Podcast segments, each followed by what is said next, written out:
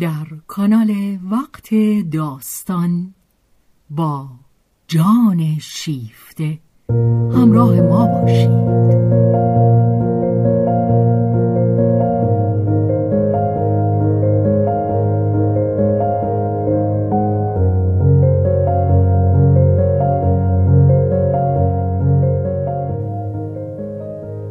اثری از رومن رولان.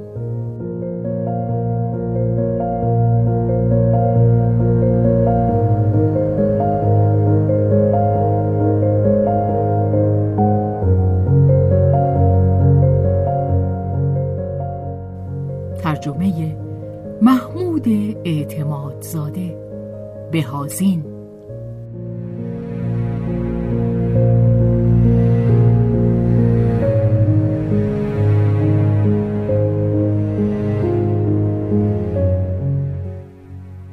به روایت شهرزاد فتوحی.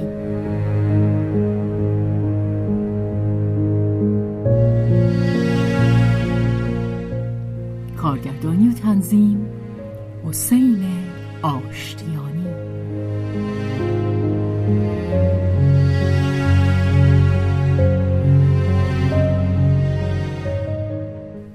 تابستان.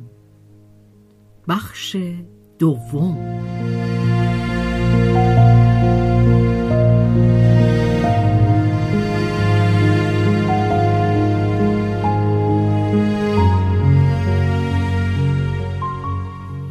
فرصت میگذرد فرصت یگانه گذشت.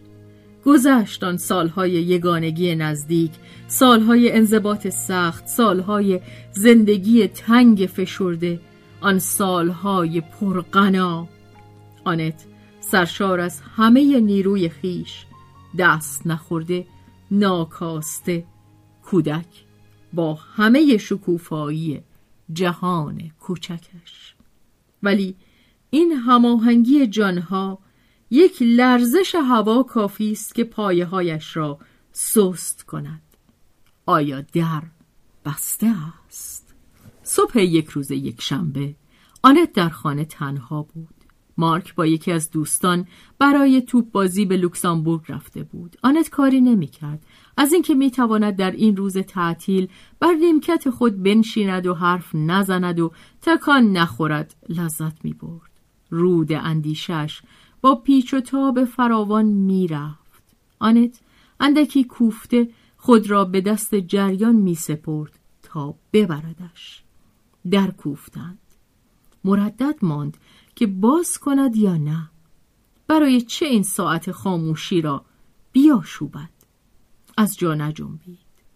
بار دیگر در کوفتند. با سماجت زنگ زدند. به ناخشنودی از جا برخاست. درگشود سیلوی. ماها بود که یکدیگر را ندیده بودند. نخستین واکنش آنت شادی بود و به این حالت صمیمانهاش شادی سیلوی پاسخ داد. پس از آن یاد دلتنگی ها و روابط ناخوش در ایشان زنده شد و هر دو ناراحت شدند. میانشان پرسش هایی از سر ادب و پاسخ هایی درباره تندرستی مبادله شد. یکدیگر را تو خطاب می کردند و خواه پرسش و خواه پاسخ ظاهر گفتارشان خودمانی بود اما قلبشان رسمی و سخت باقی مانده بود. آنت می اندیشید آمده است. چه کند؟ و سیلوی اگر هم از این نکته خبر داشت به نظر نمی رسید که در گفتنش شتاب داشته باشد. همچنان که از این در آن در سخن می گفت نشان می‌داد که اندیشهای آزارش می‌دهد و او میکوشید تا بیانش را به تأخیر اندازد. اما سرانجام بر زبان خواهد آورد و در واقع سرانجام به ناگهان گفت آنت دیگر فیصلش بدهیم. از هر دو طرف تقصیر داشته ایم آنت با غروری که در او بود از جانب خود تقصیری نمی شناخت با یقین و یقینی فراوان به حقانیت خود و بی آنکه ستمی را که بر او رفته بود فراموش کند گفت از طرف من هیچ تقصیری نبوده است. سیلوی دوست نداشت که نیمی از راه را بپیماید و از آن سو به پیشوازش نیایند. با لحنی آزرده گفت کسی که تقصیری کرد دست کم باید شهامت اعترافش را داشته باشد. آنت لجوجانه گفت من به تقصیرهای تو اعتراف دارم. سیلوی براشفت و گله های کهن را که بر هم انباشته شده بود بر زبان آورد آنت با کم اعتنایی پاسخ می‌داد. دیگر در کار آن بودند که زننده ترین حقایق را به یکدیگر بگویند.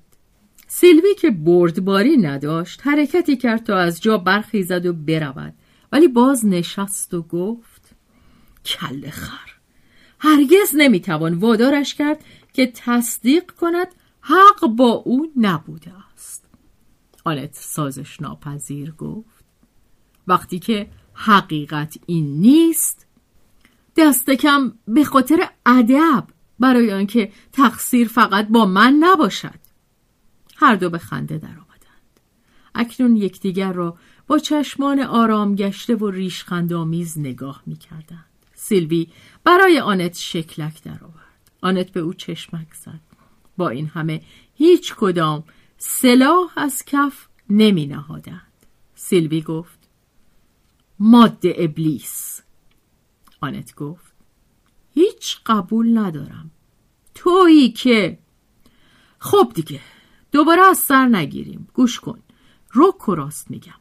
خواه تقصیر من بوده و خواه نبوده باشد. اگر تنها به خودم بود اینجا نمی اومدم.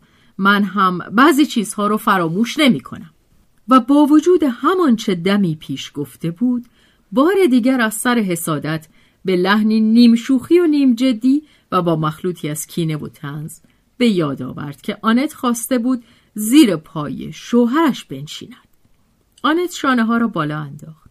سیلوی در پایان گفت باری می‌تونی یقین داشته باشی که اگه خودم بودم و خودم اینجا نمی اومدم.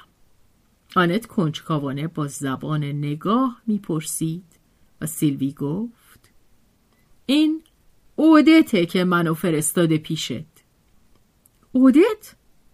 بله می‌پرسد برای چه خاله آنت را دیگر نمی‌بینی آنت با شگفتی گفت چطور؟ اودت به فکر منه؟ چه کسی به یادش آورده؟ نمی‌دونم عکست رو تو اتاق من دیده. از اون گذشته انگار یه وقت که نمی‌دونم کجا در کوچه یا در خانه به تو رسیده تو روش اثر گذاشتی.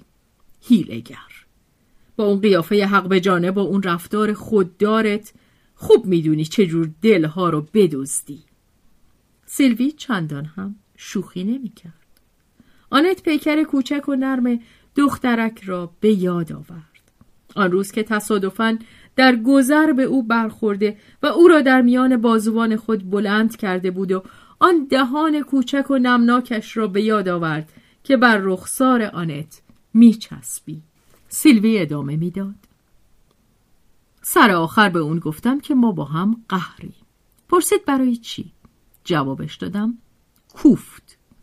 امروز صبح وقتی که رفتم در رخت خواب ببوسمش به من گفت مامان دلم می‌خواد با خاله جون آنت قهر نباشی.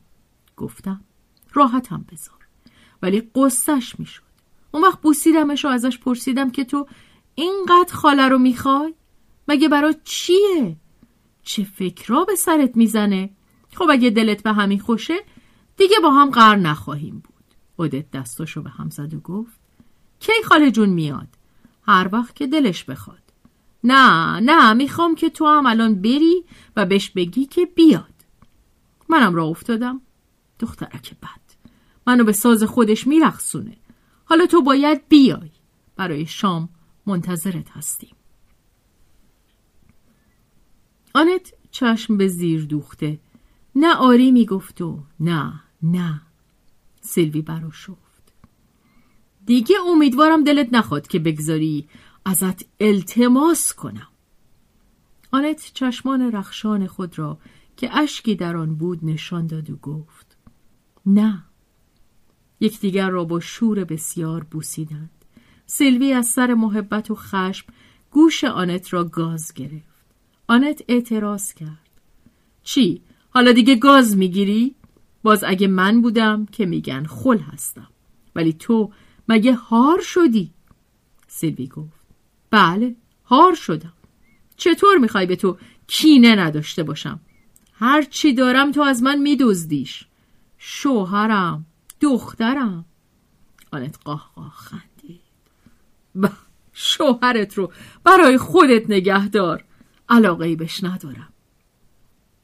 سلوی گفت منم ندارم ولی مال منه. نمی‌خوام بهش دست بزنن یه آگهی به سینش بچسبون. آگهی رو به تو بچسبونم با این بدگلی. چی داری که جلبشون می‌کنه؟ همشون دوستت دارن. نه. چرا؟ همشون اودت این خرک لئوپولد اون دیگران همشون خود منم. از تو بدم میاد. دلم می‌خواد از شر تو خلاص بشم. اما نمیشه. امکان نداره. چنگ انداختی و ما رو گرفتی. آنان دست هم را گرفته یکدیگر را خواهرانه نگاه می‌کردند و میخندیدند.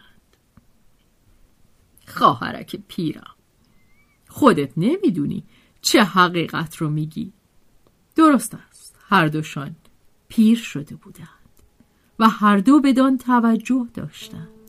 سیلوی زیرجولی یک دندان مصنوعی را که داده بود بی آنکه کسی بویی ببرد برایش درست کرده بودند نشان داد. آنت هم یک دست موی سفید روی شقیقه داشت اما پنهانش نمی کرد سیلوی افاده ای خطابش کرد. دیگر آن دو مانند گذشته با هم یگانه شده بودند و راست آنکه اگر اودت کوچولو نبود هرگز یکدیگر را نمی‌دیدند